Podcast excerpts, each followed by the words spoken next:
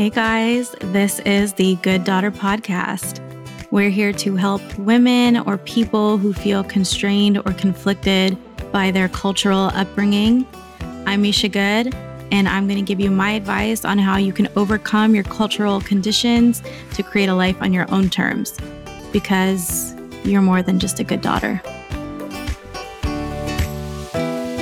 When I think of arranged marriage, or when I thought of arranged marriage before I started researching it a little bit for this episode, I generally had a very negative concept of arranged marriage. But as I've been reading about it more and more and what it's like globally, I've found some interesting facts about arranged marriages. So here are two interesting facts about arranged marriages. One is that they make up about 55% of all the marriages in the world. So arranged marriages are the dominant form of marriages, not love marriages.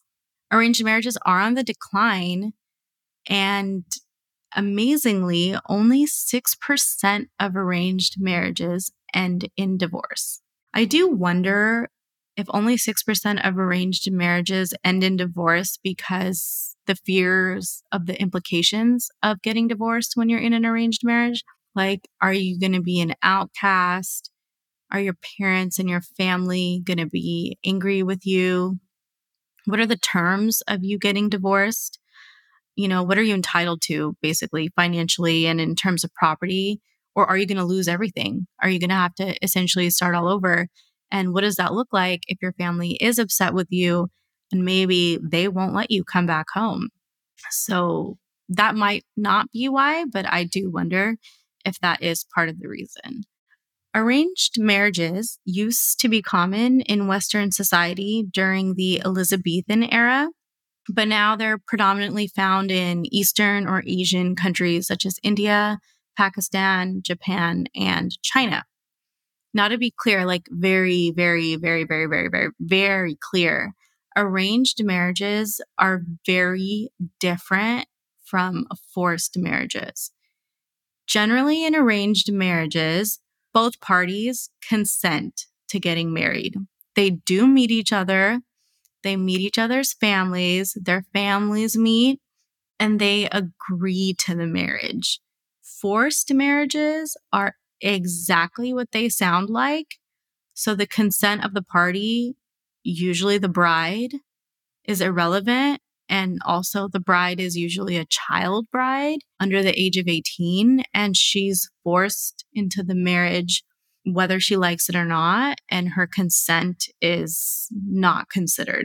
So, you know, most religions prohibit forced marriages, but nonetheless, they do happen predominantly in South Asia and Africa. So, arranged marriages from a cultural or religious perspective are a way for a family to ensure that their child, again, usually their daughter, marries someone that the parents deem to be appropriate from a cultural, religious, societal, you know, slash economic standing. This makes marriage seem more like a contract between two families rather than a contract between two people or between a couple. So, in these situations, if or when the couple has problems, because all married couples have some problems, big or small or both, usually both, their families have an interest in them resolving these problems. So, a lot of times, you know, the couple will tell their respective families that they're having issues and their families will get involved to resolve these issues, whether they get involved directly with the couple or like the parents, the in laws are dealing with each other. You know, they have an interest in this marriage being successful because essentially it's a contract between them, right? So a lot of people might see that as having more support for your marriage. And other people, like myself, could see it like your parents getting involved in your private marital issues. But honestly, it's a matter of perspective. So, you know, to each their own. You know, my parents were actually an arranged marriage my dad's parents, so my paternal grandparents passed away before my mom and dad got married. So I don't really know like how they were introduced or how my maternal grandparents found my dad as a match for my mom.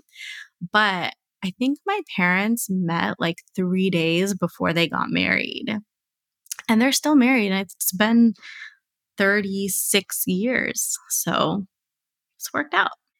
So here's my opinion on arranged marriage. I think couples in arranged marriages generally agree on the greater issues in life. So, like religion, whether or not they want kids, how many kids they want, what's the dynamic going to be? Like, what roles are they going to play? Is the wife going to be a stay at home wife and mom? Is the husband or father going to be the primary provider financially? I think they generally vet all these eh, topics or these variables out. And if they are in agreement and they, you know, find each other to be appropriate, they will consent to getting married. And these are big issues. So you want to be on the same page with these before you get married.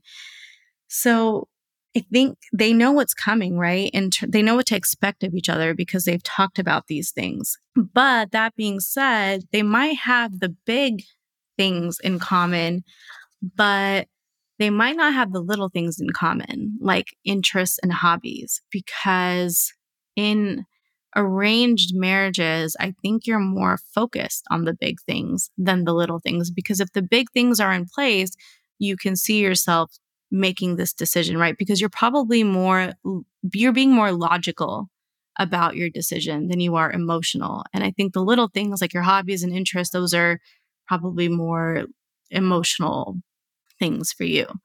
I think in love marriages, interests and hobbies are prioritized. And that's what draws the couple together is having similar interests and having similar hobbies and things in common. And sometimes the bigger things are not discussed. Like if you love someone, you might not care that you have different religious backgrounds. If you love someone, you might not care that they don't want kids. Even if you do, you might be willing to overlook the fact that you want something that they don't want. If you love someone, you might be okay with them not working and you being the primary provider, you might overlook these things because of love. So you might have the little things in common and you might take the approach of we'll figure the other things out as they come.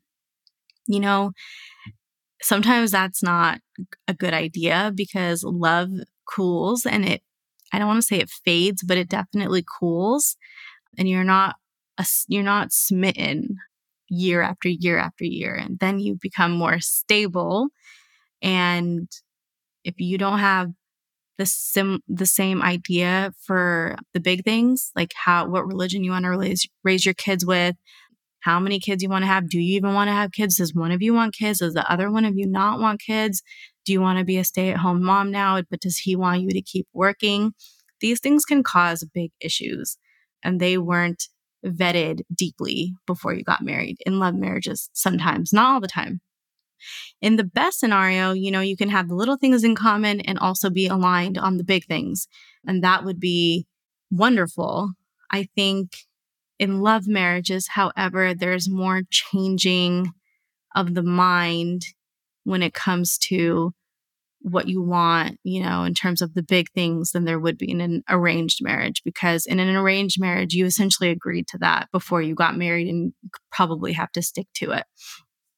So I think actually these days in the West, arranged marriages are more like semi arranged marriages potential couples generally have more time to get to know each other. So it's not like it was in my parents' day where you could meet a guy and three days later you're married. I think now they have more time to get to know one another so they can figure out, you know, is this person just putting their best foot forward to seal the deal or is this who they really are? They can also, you know, figure out if they do have similar interests and hobbies and, you know, some things could be a deal breaker. Like if you hate country music, but this guy loves country music and you just the thought of listening to country music, you know, while you're on a two hour car ride in LA traffic is just not appealing to you, then I would suggest you probably don't marry that guy. I think arranged marriages or semi arranged marriages are not all that bad, which I'm shocked I'm saying because honestly, my whole life up until like yesterday, I thought they were horrible. I think it's actually a really great way to not waste your time with someone or many someones who just don't have the same vision of marriage or the rest of their life that you have for the rest of your life.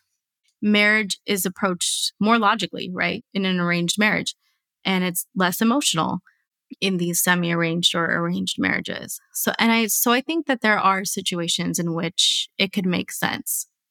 But that being said, I just always knew it was not for me. And honestly, like if I think about it, I don't think I ever really wanted to get married or have kids. And I think I was fully content with the idea of being like the rich aunt who pops in every now and then with gifts for my nieces and nephews, like in between my travels. I never had the guts to tell my parents that I didn't want to get married or have kids because I think above all things, me getting married and becoming someone else's problem and not theirs was so important to them. It was the most important thing. You know, these days, regardless of ethnicity, religion, culture, being the child of immigrants or not, a lot of girls feel immense pressure to get married by a certain age. There's this trend on the internet where all these bozo men, I don't even want to call them men, these bozo boys are coming out. You might have heard of Andrew Tate and even some like super Looney Tune women. You might have heard of that girl. I think her name is Pearl. I don't know her last name, but her name's Pearl. And they are saying like women who want to have careers or maybe don't want to have kids and maybe don't want to be married or don't want to get married young, like younger than 30, are like ruining the world or something. So, that general pressure existing from society, and then if you add to it pressure from your parents or your family, it can make you cave and make a decision that you might end up being unhappy with. So, there's this idea that once a woman hits 30, like it's over. like no one's going to want to marry her or whatever. I don't know why people act like once a woman hits 30, she automatically turns into the grandparents from Charlie and the Chocolate Factory who are like all bedridden and shriveled up or something. Like we're fine, you know, in our 30s. Like 30 is not the end all be all when it comes to getting married or having kids. And, you know, my parents, I think I was only like 24 when they started complaining to me that I was getting older and I needed to get married. And they were always actively trying to find matches for me that I literally had zero interest in. And I basically ignored like all their attempts at trying to introduce me to any of the guys that they would find. And actually, the funniest part about this is there was this picture I took when I was like, I don't know, maybe like 19 or 20 years old. And for years, even like six to eight years after that picture was taken, my mom was still sending that picture out to like women who had sons that, you know, she thought would be like a good match for me or something. And I was telling her, like, first of all, I don't know why you're doing this because I don't want to get married and I don't want to marry anybody that you want me to marry. And secondly, I don't even look like that anymore. so that's false advertising. But yeah, I just think it's so funny. So, although I never really wanted to get married or have kids, I did end up meeting my husband at work. And I decided that while I didn't want to get married or have kids with anyone else, I did with him because he is wonderful. And, you know, initially my parents were not accepting of the fact that he was who I wanted to marry. But once they got to know him actually not even got to know him. Once they, upon the first meeting with him, my mom was like, why didn't you tell me sooner? He's amazing. He's wonderful. Of course, I'll let you marry him. And I was like, Mom, I have been telling you for like two to three years, like, if you just let me marry him, or not even let me, if you just support me marrying him, I'll only get married once and you can get those grandkids you've been dying for. But if you force me or keep pressuring me to marry one of these guys that you keep throwing at me, I'll probably get married and divorced like 10 times. So just let me make my own decision when it comes to this. And it's been so far so good on that front. So I think that, you know, if you're in a situation where you feel a lot of pressure to get married because of your parents, because of your age, because of your culture, you know, whatever the reason may be, I really suggest not making that life altering decision out of pressure because being forced into something, being pressured into something doesn't lead you to make the best choices for yourself. It's better to focus on yourself and being the best version of yourself that you can be. It's better to focus on the things that are important to you, um, that you want to accomplish, your goals. It's better for you to take the time and figure out what's important to you and what do you want the rest of your life to look like. You need to know these things before you enter into a lifelong partnership with someone else. And more than anything, you really have to be truly happy being alone in order to be able to be happy with someone else. So don't say yes to anything that you're not certain of. And, you know, I think waiting to get married until you're older and being more certain of your ideals and your values and the culture that you want to be a part of and that you want to continue on and pass down to your future kids if you want kids. That's really important. And when you're certain of your value as a person, you can make a better choice in terms of who you pick as a life partner because the person that you pick as your life partner is a reflection of how you see yourself, of how you see your worth.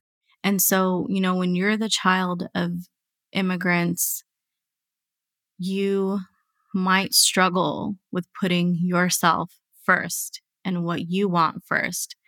I know I did for many years.